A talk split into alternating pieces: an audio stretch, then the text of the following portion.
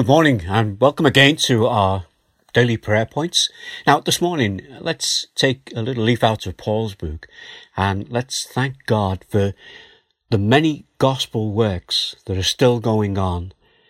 And as we pray for those and the people that we know who are involved in such works.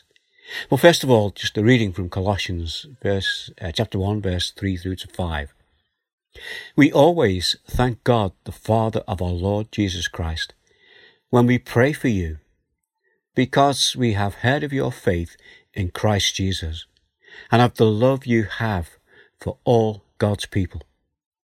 The faith and love that spring from the hope stored up for you in heaven, and about which you have already heard in the true message of the gospel that reminds us that from those verses that we should always thank God when we pray for other people because we've heard of their love and their faithfulness in their efforts to share in the true message of the gospel.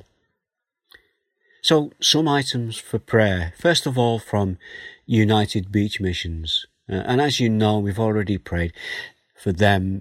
They are having to cancel all the missions for this year.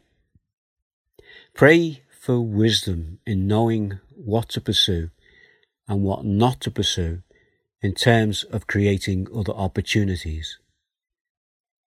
Pray for them as they speak to the local authorities and pray that they will be committed to allowing the teams back on the beaches after all the isolation restrictions are removed and things get back to normal. There are some um, authorities that are reluctant to have this sort of work going on and, and, can prevent the gospel from being spread in this way. So do pray for that. And pray also for the Postal Bible Club that UBM run for the children of the families they have met on the beaches during the summer season.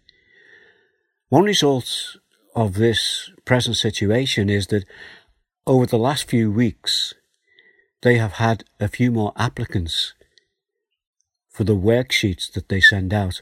Obviously, with children being at home now, and parents are looking for things to uh, give to the children, for the children to be occupied by.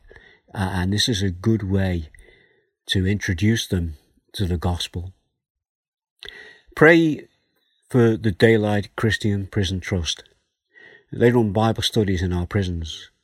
And pray that although activities are limited because of the present situation, pray for the safety of those who go into the prisons and pray for the prisoners, those who attend these Bible sessions.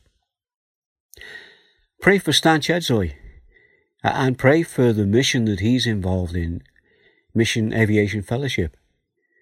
And as this coronavirus has the potential to increase their workload and also to increase the dangers that they already daily face. So there's just a few items for us to think about and consider today uh, as we come before the Lord in prayer. And just as we close, I'd like to just read to you the first few verses from one of the Psalms, Psalm 92, verse 1 to 5. It is good to praise the Lord and make music to your name, O Most High. Proclaim your love in the morning and your faithfulness at night. To the music of the ten string lyre and the melody of the harp. For you make me glad by your deeds. Lord, I, I sing for joy at what your hands have done. How great are your works, Lord. How profound your thoughts.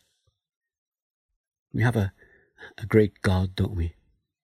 So let's come to Him. And as we do, let's remember those that we've mentioned this morning. We can all say Amen to that.